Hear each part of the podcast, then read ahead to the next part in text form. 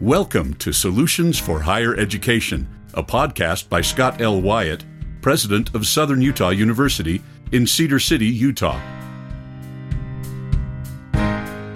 To subscribe to this podcast, please visit www.suu.edu forward slash President's Podcast, where you will find both the audio and a written transcript for today's podcast.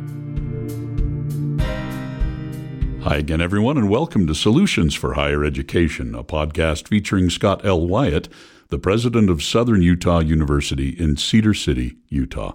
I'm your host, Steve Meredith, and I'm joined in studio today, as I always am, by Scott Wyatt. President, how are you? Terrific, thanks.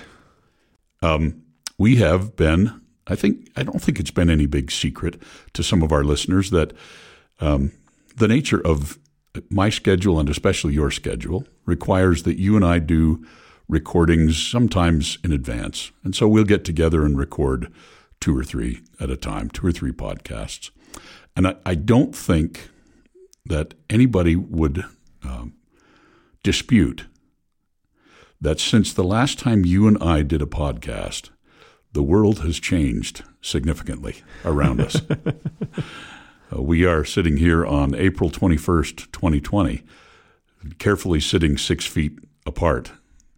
And we are um, in the midst of leading Southern Utah University, as leaders of every other institution are doing, through the coronavirus um, outbreak, which has uh, had some devastation and has has required that most states, anyway, Utah among them, have some form of lockdown, and that uh, that that lockdown has had significant economic impact and social impact. And so, anyway, welcome to the COVID 19 podcast. We've spent this semester um, talking about disruptions and changes in higher education, enrollment projections, and all of these kinds of things that are happening. And of all of the disruptions, nothing equals the one no one expected. That's right. Which was a global pandemic. It's always the thing you're not worried about that gets you. yeah. Well, we thought, Steve, we thought that it'd be interesting maybe to just talk about what it's like to be a university during a pandemic, to work at, to study at, to to lead or teach, to have different kinds of jobs. And so this, maybe this will be kind of fun to just to you and I are doing this almost every day or every other day, and and um, early on, it was very intense because we were making decisions every day, and now yeah. it's almost changing hourly. Yeah, originally. Yeah, in fact, it was changing hourly. Yeah. And now we're just a little bit more in smooth seas, but the the storm is not over. No, of course. So maybe now's a good time to pause and talk about this at the end of this semester and as we move into summer semester. So this will be our last podcast for spring semester. That's right, 2020. Um, which, which is a semester unlike you or I have seen in our lifetimes. Ever experienced. Yeah. The I've had a lot of people say things like, wow, this is the first time anything like this has ever happened. Or government's taking so much control, they'll never give it back. This is a precedent that is right. terrible. Or why are we prioritizing one form of health over another form of health? Or, you know, just all these interesting discussions that happen between people um, when you're responding to something that, that they have never seen in their lifetime. Right. But but it's but but one of the fun things is to always look at history, and so this isn't the first time that Southern Utah University has been involved in a pandemic. Um, we had the smallpox back in 1901. The university completely closed down for two weeks. Oh wow! And then in 1918, 1919, the university closed down for four weeks because of the Spanish flu or the great influenza, whatever we call it. Right. The poor Spaniards got blamed for this, but The Spanish Kansas City flu. the, the Kansas. yeah, the, it it probably started in rural Kansas. Yeah. It might have started in China. It might have started in France. Mhm. But it did not start in. It did not start in Spain. because this was all during World War One or the wrap up of World War One, and so people were traveling uh, in ways they may not have, and in numbers that they may not have, and so people brought sickness home with them. Along Spread it everywhere. Yeah, Yeah, there were three waves. The wave uh, in in uh, 1918, uh, spring, early summer. That was a big wave, and then it came back in the fall. The largest number of deaths occurred in October in the United States, the second wave. And then the third wave was the spring of uh, 1919, and that was when the war was over and soldiers were waiting to come home, and right. and these soldiers that were in camps in France, um, hooray! You know, we've we've got this thing. The war's over. We're ready to come home, and and then so many of them died because they got uh, the influenza, and um, kind of one of those. I think that people were more angry about the deaths that occurred in the third wave than in the other waves, even though Hmm. the second wave was the hardest hit. But during that second wave, Cedar City had its own experience with it. And uh, beginning in October, when when residents of Cedar City came home from um, church conference, Church of Jesus Christ of Latter Day Saints conference that was held in Salt Lake, That's right. and also came home from uh, the state fair. Um, they brought with them from the big city Yep. um, and all the travelers that had come to the fair and to the conference brought it back to Cedar City, and um, and it was really difficult. But um, the rules that were imposed back then were not national or state; they were local, and so Mm. the most restrictive rules were imposed by the mayor of this small community, Cedar City. It was against the law, punishable by fine or imprisonment, to be out on the streets without a face mask. Hmm. It was uh, punishable by fine or imprisonment to get together in groups, even in private residences. You, it was against the law to invite your neighbors to come over to your home and have a an evening together playing games or something. So the lockdown that occurred then was far more dramatic than the lockdown we have now. They still had restaurants open back then, so that's a different thing. Right. But if you were in the restaurant not eating, you had to have your mask on. And um, um, but but you know the, so this is this is such a great time to be alive right now, because back in 1918, uh, November when when the university shut down for four weeks, and one of our classroom buildings became a temporary hospital. Um, and students went home. They couldn't take their homework with them, really. And when they got home, they couldn't stay in contact with their professors or their friends. Right. Back then, only one third of Americans had telephone service in their homes. And Cedar City's kind of rural, so I'm guessing that it was less than a third Right. of our students would have had telephone access. Certainly, they didn't have the ability to drive around in cars. And we're at the end of World War One, so you've got all that interplaying with it. Um, so when students went home, they went home. And um, our students that go are going home or went home. The semester's over now, but the students that went home, they were able to get online and talk face to face with their classmates uh, and talk face to face with their faculty members and and our mental health counselors can still have sessions with them. Um, wow, the, this generation that has been um, sometimes accused of being overly socially engaged on technology and not socially enough engaged face to face. Right. is the most well equipped generation of all time to be able to handle a pandemic like this. Yeah. And and what a miracle the technology is too, that has Yeah. yeah. that has made this possible. I even even ten years ago, um, we wouldn't have been able to snap our fingers and say, you know what, over spring break, let's change the way that we deliver every class. Everything. I mean, it, it just that just would have been completely unthinkable. We wouldn't have had the Yeah. capacity. Maybe even as or, you know, maybe even five years ago, we probably had the software, but not the capacity to do it five years ago.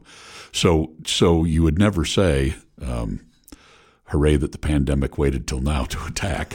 but if you had to have it come, uh, it, it's wonderful that we've, um, even though we've seen shortages in uh, in grocery stores and uh, you know strange strange hoarding of toilet paper and other things uh, that that in fact the technology that we have has allowed us to continue business not as usual but continue to stay in business Continue.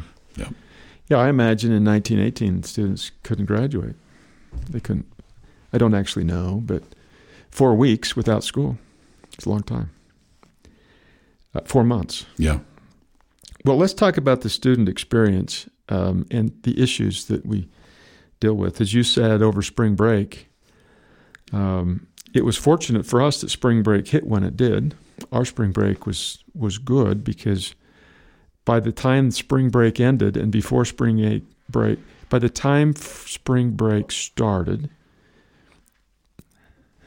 after spring break started, and before it ended, um, we had to make this decision to go online. And it really wasn't our decision, it was a statewide decision. right But we were able during that week to shift everything, and we were expecting something. So there had been training and work going in case we had to go online. But students found themselves um, going online or in remote delivery.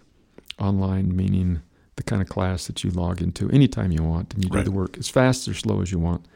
And re- remote meaning that you log on to a an online conference. right a zoom that's meeting or a google meeting of some Yeah. kind yeah you still show up at the same time and get your lectures um, remotely. So the student issues were everything from okay, we're going to go online. Are we going to do these online or remotely? Um, how do we help everyone get trained up to be able to do this? Um, do we encourage students to move back or do we encourage students to go home? Um, how are we going to offer all the services that we have in terms of counseling, um, mental health counseling, academic advising, tutoring, all of these kinds of services that are typically face to face services? Um, we're going to have to adjust all those so that we can deliver them remotely. How about housing? What happens when students, if we encourage them to go home, do we give them a refund for the housing um, and a refund for the meal plans? Those are those have financial implications for us and and for the students. And then we ultimately decided that we were going to give refunds for housing and for meal plans, so that um, we didn't um, hurt the students financially from having to move home. But then a lot of the landlords in town um, weren't able to do that. They just they couldn't do it. They didn't have the kind of resources available to be able to do it, and so that created some tension um, between landlords and the university as a houser. Um, and then we've got all of these shows. You know, I even my daughter who had a fine arts show to to present. By the time the show got up um, towards the end of the semester, then nobody could go see it. So the shows, the concerts, the all the recitals, the Yep. plays, everything to including commencement and all these things that the psychology department has their annual research um, conference that is a spectacular conference, and Right. nobody could present nobody could any of that be stuff. involved yeah Um, tuition and fees. How do we how do we deal with tuition and fees um, when we're not offering the services on campus that they thought they were buying? Um, how do we communicate to, uh, everything to the students? Um, that was a real challenge for us, figuring out how to best to communicate. And then the international students. We've we've got a lot of international students here. About seven percent of our students are international, and what's happening with them? And um, and some of the sad pieces of this are that um, we've got a partnership with a university in Wuhan where this uh, pandemic started, and um, and a lot of Chinese students, some from Wuhan. None of them brought um, this virus with them, but but the students that we have from those countries, um, some people in the community looked at them with suspicion, Right. and with a lot of nervousness. And um, out of politeness, a lot of international students, particularly from the Asian countries, wear masks. So the first masks that were seen in Cedar City were being worn by them, and, and some people would look at them and think, "You must be sick. I need to stay away from you." When they're either just being careful or polite. And um, and all along, we're registering students for summer and not sure what we can do about summer. And ultimately, that decision was mostly made for us as well that the entire summer is going to be online or remote so that we won't have anything being offered during the summer. Now that's that's actually a big deal for us because we we've been working on an initiative that we've talked a little bit about here. This uh, get a degree in three years uh, initiative that the state had given us some funding for, and we were we were concerned um, that we were going to end up really, really having a super negative impact on our summer enrollment by the fact that we weren't able to offer any face to face courses. That has turned out to be a little bit less of an impact than we had feared. I think that we, we actually have seen that summer enrollments, I'm knocking on wood here silently, that so far our summer enrollment has has held. It's not been quite what it was, but it's mostly held. And again, as you suggest, we're delivering these either online in the traditional asynchronous sense, or we're delivering them face to face, but face to face meaning a, a Google Hangout or a Zoom meeting. There's not going to be anything taught actually face to face here on campus. And and you know, we we ask students a lot about what their experience has been. But I don't know if you remember, but we we actually held a a, a student uh, feedback loop where we asked students. I, I, I always I always circle back to this because I think it was quite interesting. We when we talked with students about this delivery mode question, um, we said, "So, was your experience better or worse, or the same?" when you left after spring break and were not able to return to campus to normal face to face courses. And I, I think we all imagined that a significant number of students would say worse. We actually would not be surprised by that. Our faculty are great face to face teachers, and that they would um, not be able to finish in the fashion they were expecting would be disappointing to students. And so 38%, we, we had more than 1,000 students respond to this survey. 38% said, yeah, it was worse. But it was a little bit of a surprise to us that 33% said it was the same. And 14% were undecided. They couldn't decide if it was better or worse. And 8% said it was better. So if you factor those that were, that's uh, the same, or, yeah, I can't decide, or, gee, I thought it was better, together, it's actually a, a the majority of the students were were fine. Were fine. Yeah, and and as you and I have worked with individual students, we hear complaints. Certainly, uh, uh as you've said, we this isn't what I paid for, or um, why am I paying a student fee for something I'm not going to be able to participate in? But a number of students and faculty have indicated to us that while they certainly weren't rooting for this to continue and they'd love to see a return to normalcy, that in fact, this has actually been okay. Um, that that either delivering or receiving the course in this fashion has not significantly negatively impacted their learning, and some actually have enjoyed it. Yeah, what we've what we've learned is several things relative to students, and one is that um, everyone is different and And some people are thriving in this environment. They love being home and having a little bit more flexibility. That's they right. love watching their courses online. Um, they love being able to move at their own speed if that's the, the mode that they're getting their class in. They love um, putting on a nice shirt and keeping their pajama bottoms on because nobody can see the pajamas. That's right. Um, they love um, lots of pieces of that. And then we have some students that are struggling to get out of bed because they're so depressed by all of this. Yep.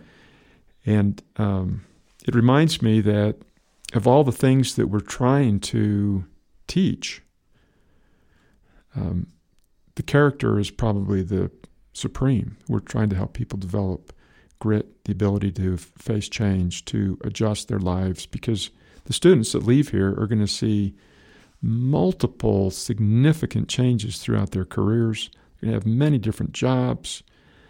Um, the job that they end up doing may not have been invented yet, um, but they're going to have a lot of disruptions, and um, and perhaps this is helping them realize that they can weather storms. But it puts a lot of um, responsibility on us to try to continue to deliver the services that we have, and It does. and have our mental health counselors continuing to stay and connect with them and uh, just really interesting it's really super interesting and and how do we register students for summer when they're expecting one thing and and uh, now it's going to be online again and how do we um, plan for fall Right. when everybody's worried about Will there be a second wave? will there be a second wave Yep. and and if there is what are you going to do to keep things safe and right now enrollments are trending positive for fall I'm also knocking on wood yeah for that. yeah, we've been um, just really super interesting. Well, it, the reason that you and I care so much about enrollment, of course, is because um, we're just altruistic people and we love the fact that people come to the university and that it's a life changing experience. But in the back of our minds, too, yours especially, you are an administrator of a large um, of a large business concern. I don't think it's Yeah. wrong to say it that way. And and the the budgetary impact of everybody deciding to stay home would be dramatically negative for higher education and SUU specifically, of course. And so the the unknown of this for students is upsetting and the unknown of it for administrators is equally upsetting. We don't know what we don't know where the bottom is, right? We don't know what to plan for. Right, and and even as simple as the question: Do we encourage students to return after spring break, or do we encourage them to stay home? Is something that we spend hours talking about. Every one of these issues. Well, because it's of enormous Hours. consequence. That means we end up re refunding housing, right? And- there's a there's a financial aspect to it, right. and there's a health aspect to it. That's right. And one of the questions that we had is is um, is it safer for the students to return to a rural environment like Cedar City or go home to a big city where there's a lot more uh, chances to get the virus? Right. So those were all the kind of questions. Um, and literally, it was every day or every other day. Speaking of students, let's talk about athletics for just a moment. Oh wow. Um, most people probably know that the athletic conferences, um, SUU is a Division One school, part of the Big Sky Conference. We have a lot of rules that are imposed on us by the NCAA, and some of those things we we just don't have a choice on. But a lot of the decisions are made at the conference level, and the conference is governed by the presidents of all the member schools. And so, um, as this thing was, as this um, pandemic was just starting to to really uh, spread, we were in Boise, Idaho, with the tournament, That's right. Men's and women's men's and women's basketball. basketball tournament. So the basketball tournament is occurring, and during that um, those few days, we have a lot of meetings of the governing body. And I remember sitting there, um, talking about whether or not, well, it was the third day of the tournament out of six. So most of the schools had played their first game or two. Some of them had already lost and were on their way home. Um, but the question was posed what are we going to do? Other conferences have canceled their tournaments.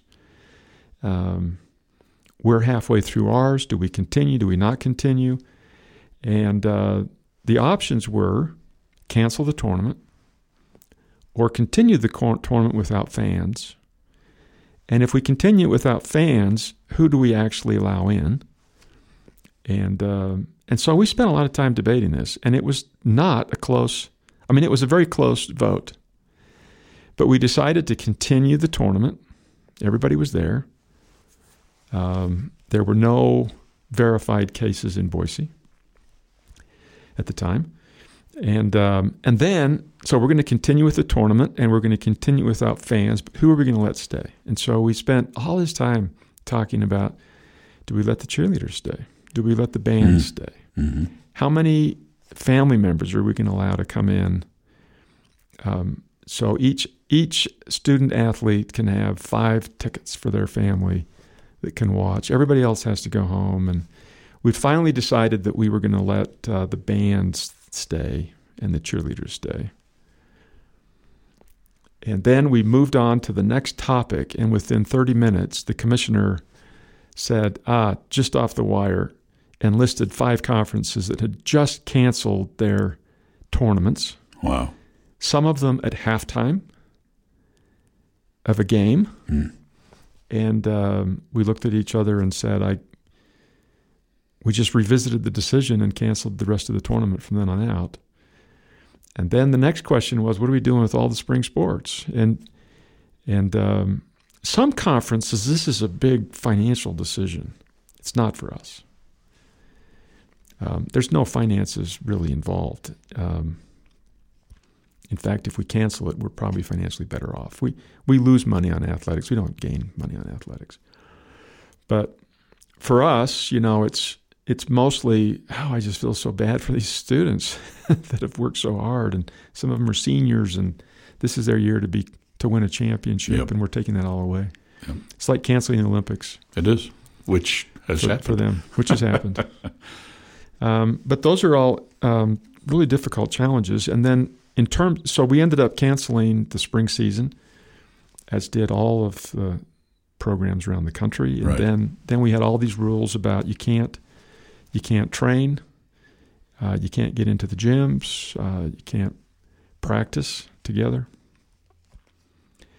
The runners can go off all by themselves and run, but if you're a defensive lineman, you can't go lift weights and you can't you can't practice. Hmm. So um, and so we nobody's training, nobody's practicing, uh, no sports, all the championships canceled. And then a whole series of other questions come up. Are we going to be able to do this in the fall? Right. What about the seniors that didn't get a championship? Are we going to let them come back for one more year? And the NCAA said if you're a spring sports student and you didn't get a chance to go to a championship, we're going to let you come back for a fifth year. And, and that has an interesting impact um, as that makes five years of students instead of four, which increases the cost for the schools and disrupts all the recruiting and everything. You thought you had a certain number of scholarships, yeah. but now you don't. Now, you, now something's different.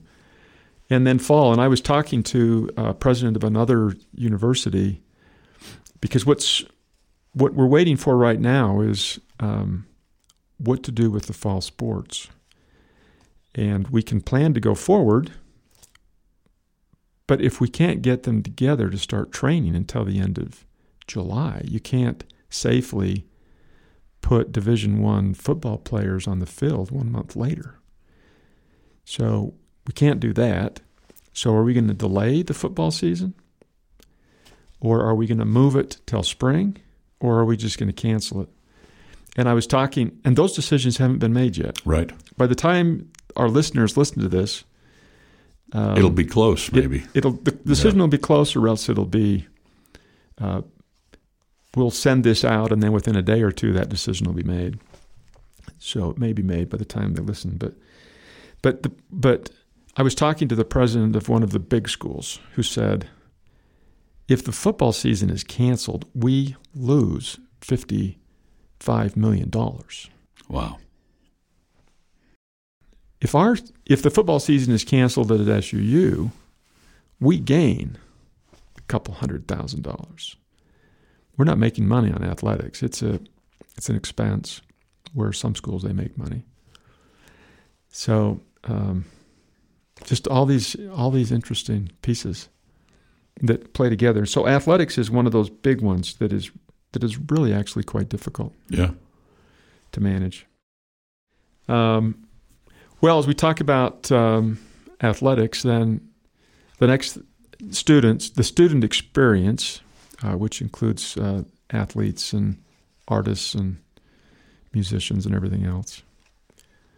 Um, the next question is uh, how about the faculty and the staff and employees? How, how are they responding? And um, we, we ended up making a decision that, based on the requirements, everybody should work from home. And that was a slow decision, Steve. You remember we we'd debate something one day and then we'd change it the next day and the next day and the next day and the next day as we just kept revisiting this question as more information came out. Finally, we landed on encouraging everybody to work from home that could. But if somebody if somebody's job didn't allow them to work from home, then they could come in. And if for some reason somebody's job made it really difficult to work from home, that we would let them have the discretion to make that call, but asked them to make sure they socially distanced when they came in and that we were extra careful on keeping things clean.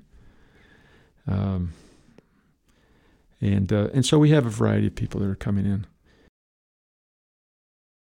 But for the most part, the campus, for the most part, is everybody's home. It's not closed. There are signs on every office door that say, "Hey, if you want help, visit this website or call this number, and we'll be happy to help you." Yeah. But there aren't people inside most of those offices.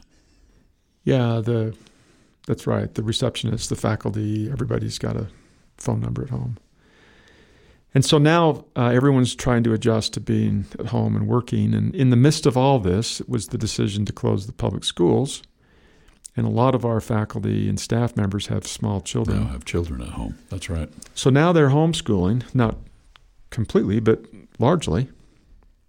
Our school district's been great, and I think school districts around the country have been great to to have their teachers help and send things home with them and all that kind of stuff. But but nevertheless, uh, parents are now the disciplinarians mm-hmm. and the teachers and the tutors, yep. the babysitters, depending on the age of the students. And uh, so now there's just this huge distraction. And uh, it makes it really complicated and hard for people to work. I've told you that I think the internet has never been more creative and interesting than it is right now. And that's one of the funny memes that's been going around. Um, I can't wait to meet my my child's teacher for next year. She's got to be better than the teacher she's got now. yeah, I, I, think, I think parents are they're struggling with that part of it. Not not just the juggling of of job and uh, and helping their children, but but the fact that um, you're just together on top of each other all day long and all night long. And all night long. Yep. And what we're learning about our faculty and staff is the same thing that we're learning about students, and that is that some of them thrive on this environment. That's right. Some of them are struggling. I, so, President, that's that's actually interesting. Do you think do you think you'll that we will see some things that that never come back the way they were? I mean, are we going to uh, just now looking at something that we've been discussing here? Are we going to suggest that some people continue to work from home after this is over. We save office space. We don't have to heat or cool quite so much of the campus. We uh, we have better parking that way. Is I mean, there surely there are things from this pandemic that we'll probably do differently going forward. I imagine handshakes will maybe make a comeback, but maybe never to the point that uh, that yeah. they were before. You know, what do you think about that? Well, we have that's a great question, and it's a it's a very personal question for each employee. But but we before this whole thing started, we had a whole bunch of employees that were working from home. Mm. Some of them live in Las Vegas, and some of them live in Texas, That's right. and um, they're very productive, do us great service, and we're happy to have them as our employees. But we may be learning that there's another ten or twenty or hundred or two hundred employees that say, you know, after working from home for quite a while, I think I like it. Can I stay? Right. And if they do do that, you're spot on. The taxpayer and the student who's paying tuition can save money because we don't have to build offices or parking lots or anything else. And for the state as a whole, the more people that work from home, the less traffic there is on the roads. That's and so right. we have to spend less money on roads. We have less air pollution. Um, just all the way around. hmm And for some, they they they um, I've I've got a variety of kids that are working from home as as do you. And um, one of them cannot work at home, just cannot do it. He's a very very productive person. But when he's home, the kids distract distract him, and he's got all these things that remind him of all of the non-work stuff, and it's just hard for him to motivate himself. So, Right. so he goes into his office, and he's the only one there, and really productive. And then I have another um, another one that it took him a few weeks, but now he's really enjoying working from home. hmm Well, it, we were we were saying the other day you've been you've been really good about having campus forums, and in the past we hold them in a an auditorium on our campus that holds a couple of hundred people. Um, the attendance at the online forums has been significantly better than our face-to-face forums, and and the interactions have been more interesting, more pointed, I guess, in some ways. Uh, people Yeah. are not afraid to ask difficult questions that they might hesitate to ask in a social situation.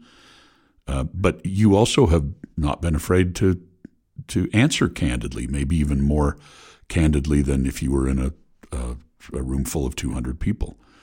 Um, and so, doubling the number of people that hear uh, a, a given forum, that, that we may we may decide online forums are the way going ahead. Yeah, we've had you're you're absolutely right. And the some of the if you well, my own experience. My own experience is that I miss seeing these students because they they're they're energizing for me to see them on campus and to smile and get that from them. But I don't miss burning up the highway I fifteen to Salt Lake and back constantly for meetings. Right. So we just had in Utah the very first in the country virtual legislative session. Really, I didn't know that. It was the very first one ever. That was kind of hard because they weren't able to do floor amendments Right. to bills.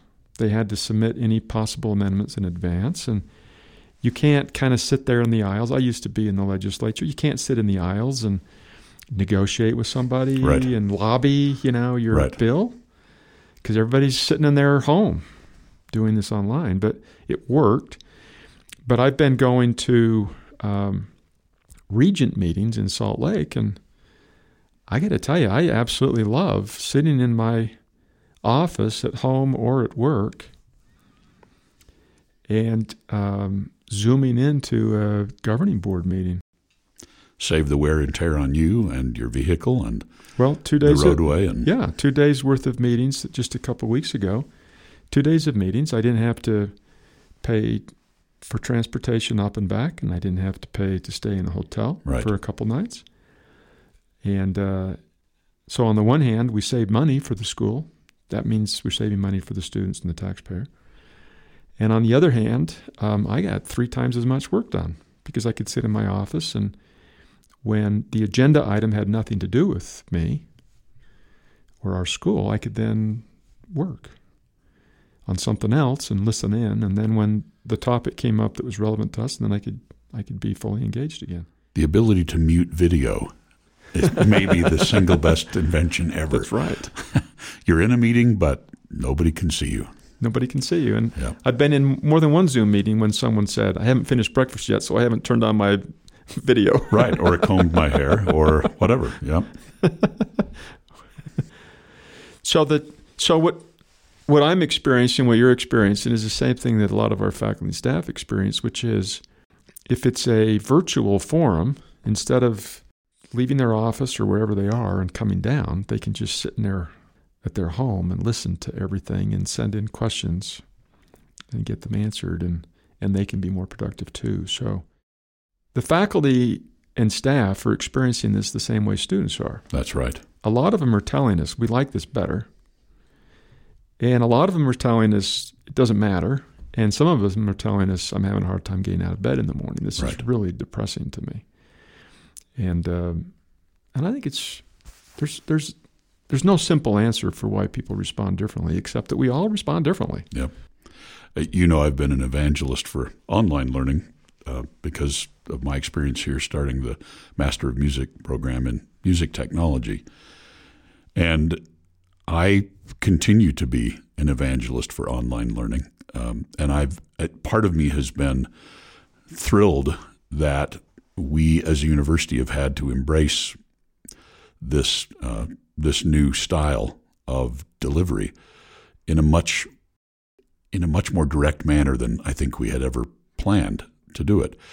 But it also brings it, it brings those different learning styles and different person personality styles to the fore as well. There are people who simply will learn better in a face-to-face environment, whether it's because they're an extrovert and they just need to be with people, or they they simply are uh, better learners if they're if it's a tactile situ- situation. Um, they need to be able to touch and handle and move uh, to be able to learn uh, more effectively. And then there are other people who who you couldn't teach them in a better fashion than in a Zoom uh, in a Zoom meeting where they can they can read and they can access their computer for a minute. And when they have a question, they can try to answer it. And then if they can't get it answered, they can submit it to the teacher.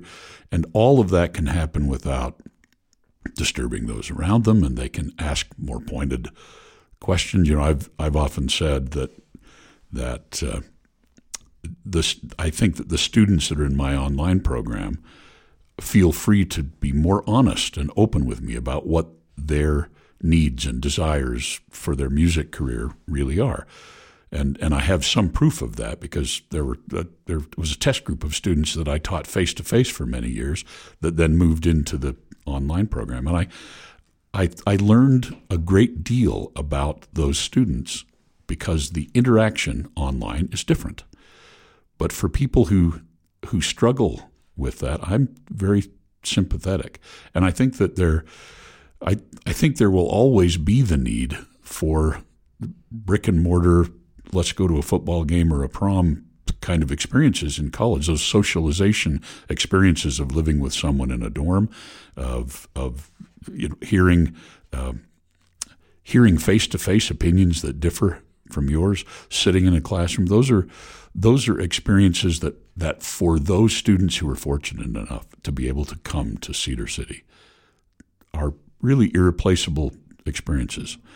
But for those that that can't be here, or in our case, that the government will let, won't let people be here, um, this this has been a, a really remarkable change, and it and it's it's been heartwarming to me to see our faculty and students embrace this change as much as they have.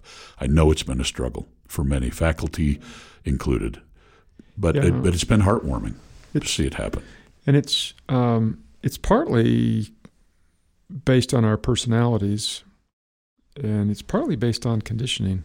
I mean, I I look back at um, it. It seems today that much of our social interaction is work based, and that's that's why it's really hard for a lot of people. Is that they really get that validation at work and That's right. with friends and and encouragement Mm-hmm. super important.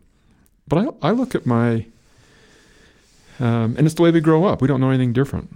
I, I look back at, um, so my mother's father, who was a farmer in a small little community in southern Idaho, and maybe even um, my great grandfather and mother would be better examples, but but they their entire social world was based on church and community, Mhm. and there was nothing social about work because every family did their labor together.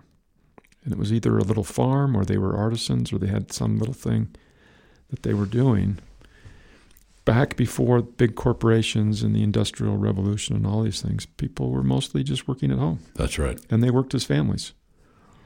And um, and it feels like we've kind of gone back to that a little bit, where, Circled back around. Yep. where everybody's working at home. They're working as families and they're teaching as families and learning. And um, so we're certainly capable of doing that because the majority of people lived that way for a very, very long time. Um, but some of these some of these pieces are really uh, hilarious. I, I was talking to a friend who's um, married to a judge who's holding court from home. Oh, really? Um, my son is an attorney and he's trying cases from home. Hmm. Um, they're not really doing evidentiary hearings, but they're doing they're doing court. And uh, she said that they've got uh, other family members that are at home. Everybody's kind of working, and so they've got um, five or six workers at home, Wow. all trying to work in this house. Yeah. Yeah, And, we've uh, got we've got separate offices at our house where we close the door. Every once in a while, somebody say, "Everybody quiet! I'm on the phone." Yeah. or I'm doing this. and uh, we thought she probably needed to get some cubicles and set up the living room so that they could they could operate together. But interesting. It's we're, in some respects, it feels like we're back to the 19th Work in the century social Yeah. world. Um, except for today, we don't have community and we don't have church or other kinds of things to have social. It's mostly all gone. So it's very different than what we've ever experienced. So the big question as we wrap up our discussion of what it's been like to be at a university during a coronavirus outbreak. Are we going to be in business? I, I, we've we've spent a lot of time talking about the fact that the hard part of our job right now, and nobody's looking for any sympathy, but the hard part of our job uh, as leaders is knowing, um, that like, like I said, knowing where the bottom is. Do we do we think that uh, um, Southern Utah will be able to survive without uh, enormous budget cuts or enormous personnel cuts, or what? What is your thinking as of today, with with the caveat that things can always change? Yeah. Um, I you you made a comment that I wanted to respond to really quickly right there that um, it's uh, or or add something to it and that is it's difficult to have these decisions every day but I think it might be as difficult to to be waiting for decisions To wonder, yep, to have to have less information and be hopeful than it is to try to figure out how to make decisions. Um, and um, the assumption is for most people that government jobs are secure and non-government jobs aren't. but as we as we look around the country, there there are colleges and universities that this is going to put under for sure. And um, reading in the Chronicle of Higher Education is an example, the University of Connecticut lost this semester $20 million in housing reimbursements. wow, And uh, other universities, one university reported that they're anticipating the potential of a $1 billion loss. Now, these are universities that are on a scale far bigger than ours because our total annual budget, if you include everything, is 206 million. Uh, but but we have a Shakespeare festival and we have a Utah Summer Games and we're moving forward hoping that we can do it. But if we can't do it, then we lose more money. we lose money. So we've we've done as you've as you've alluded to, we've done a whole lot of um, as educated of guesses as we can possibly do to try to figure out what is the range of financial impact for us, and all of them are negative. Um, It's just how negative. it's just how negative. Mhm. And how do we best prepare? And that is with soft hiring freezes and soft purchasing freezes and being very careful about. And that's where we are right now, as, exactly as you and I are are. recording this Yep. podcast. Um, but across the country, there will be um, thousands and thousands and thousands, maybe millions of jobs in higher education that will be lost as a result of all this. At different schools, depending on where they are, and a lot of them are just going under completely. Most of them will survive, and most employees will survive. hmm And um, we're optimistic here, very optimistic.